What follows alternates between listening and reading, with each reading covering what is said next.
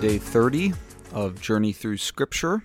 Today we are looking at Job chapters 15 through 18, as well as Matthew chapter 20, verse 20 through 34. Okay, Job chapter 15. So, yesterday um, we left off with Job, a Job uh, speech, a Job, uh, Job's words, and so, uh, some of it I noted um, borders on unintelligible. Um, again, probably a reflection of his grief. I feel like I've I've spoken about that a few times, so I don't need to belabor that here. Um, chapter 15 is a speech of Eliphaz the Temanite, um, and here Job is basically um, talking about how he he's uh, you know kind of turning Job has been turning against his friends a little bit, calling, t- accusing them of whitewashing with lies and uh, being worthless physicians. Uh, the degree to which that's accurate, I'll leave you to be the judge. Um, and uh, uh just, just uh, you know, kind of ending on a request for God to just kill him. And uh, Eliphaz basically responds by saying, You're speaking unwise words, Job, and even sinful ones. Uh, you're condemned really by your own mouth here. Like what you're saying right now is is is is uh, terrible, uh, and this is itself making you guilty. So, verse six: Your own mouth condemns you, and not I. Your own lips testify against you. And Job responds to this um, in chapter sixteen. Um, by basically saying, you know, if the tables were turned, I could accuse you. I, I, I could speak as you do. Verse 4 If you were in my place, I could join words together against you and shake my head at you. Um, but really, again, uh, from Job's perspective, my contention is with God. He is the one who has ruined me. Uh, you see that in verses 6 through 17. Uh, take a look at verses 11 through 13 uh, within that. God gives me up to the ungodly and casts me into the hands of the wicked. I was at ease, and he broke me apart. He seized me by the neck and dashed me to pieces. He set me up as his target. His archers surround me. He slashes open my kidneys and does not spare. He pours out my gall on the ground. Um, this extreme level of frustration and very graphic image of how God has harmed him.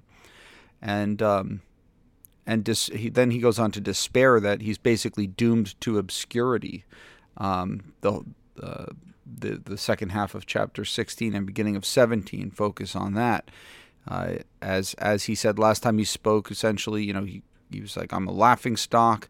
Now I'm a byword among the people. Verses three through ten, um, and uh, basically ends this chapter in despair that he has no hope. Um, where then is my hope? Who will see my hope? He ends the chapter with Who will go down to the bars of Sheol? Shall we descend together into the dust? Um, this this cloying feeling of being alone, having nothing, being ruined by God. And then Bildad the Shuhite steps in and is basically look like, why are you angry with us? Um, why are we stupid in your sight? Uh, why do you tear yourself in anger? Shall the earth be forsaken for you, or the rock be removed out of its place? Like, is is God going to going to uh, undo the way creation works for you? Um, and then basically the rest of chapter 18 from 5 to the end is look this is what the wicked get um, they get what you get so um, this as i've been calling it mechanical view of God and the way he works in, in the world. This is all that his friends have really been able to respond to him with. Okay, we're going to go to Matthew chapter 20, verses 20 through 34. Uh, this is an interesting passage, and it ends with a very significant verse in the Gospel of Matthew. Um, so, the mother of the sons of Zebedee, and for those of you who aren't sure, the sons of Zebedee are John and James. And she comes up to Jesus, um, and um, she's got her sons with her. It's probably worth noting that uh, at least we know that John is uh, likely in his teenage years, Now, we know this just because of how late in the century, the first century, he appears to be writing. This is, uh, I think, and many others do, the author of the Gospel of John, as well as the three letters of John, as well as the book of Revelation. Um, so yeah, he she appears with her her two sons. That's not to say the other disciples, by the way, were uh, super old. We don't really have good data on how old a lot of them were. Probably quite a variety there, but um, I don't think it's a picture of her coming up with like two grown men. Although I don't know, uh, probably wouldn't have mattered if they were older. But she comes up to him kneeling and asks, requesting of him. And he says to her, What do you want? And she says, Say to, that these two sons of mine are to sit, one of your one at your right hand and one at your left in your kingdom.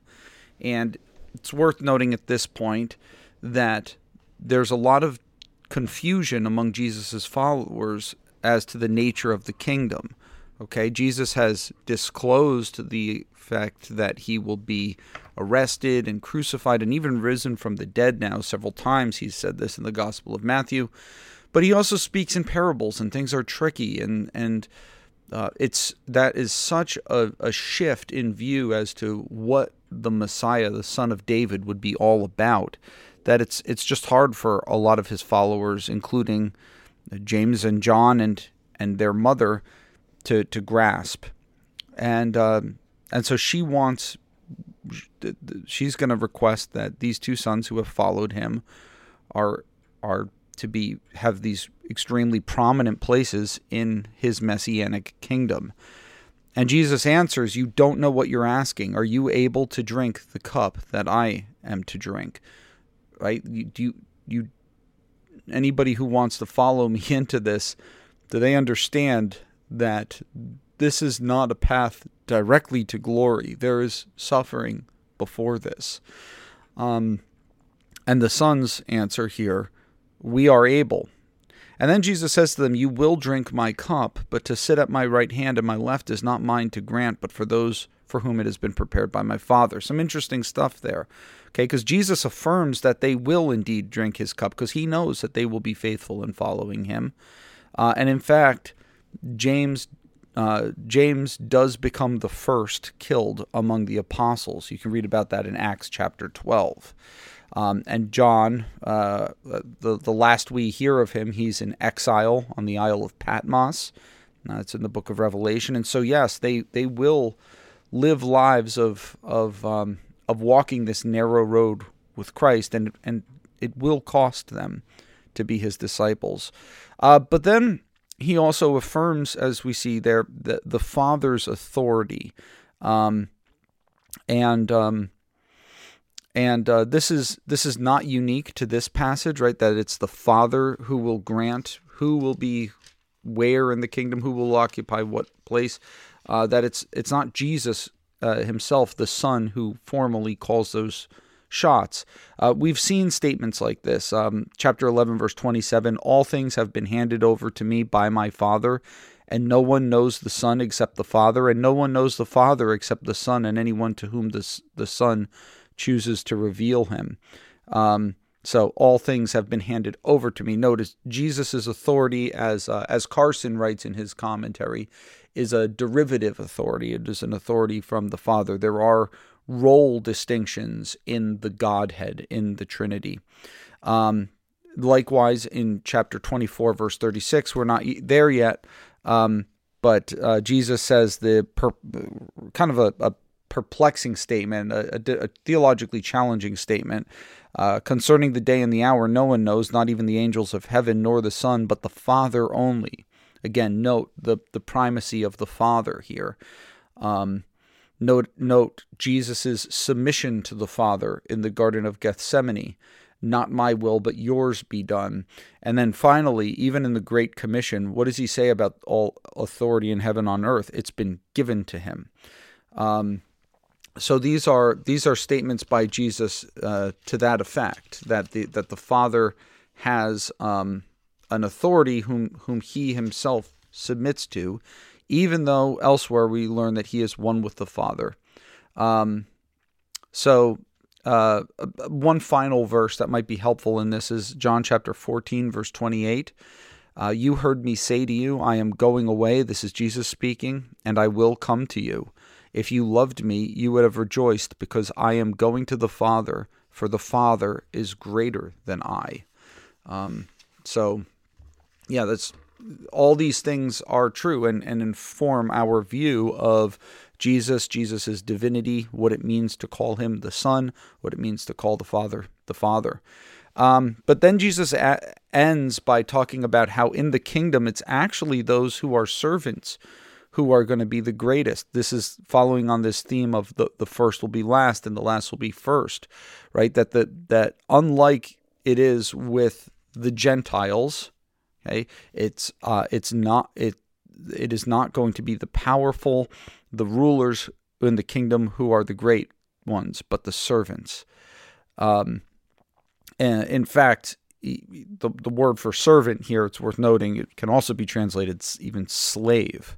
Um, so, um, and then he ends by talking about his own sacrifice, the cup that he will drink, even as the Son of Man came not to be served, but to serve, and to give his life as a ransom for many.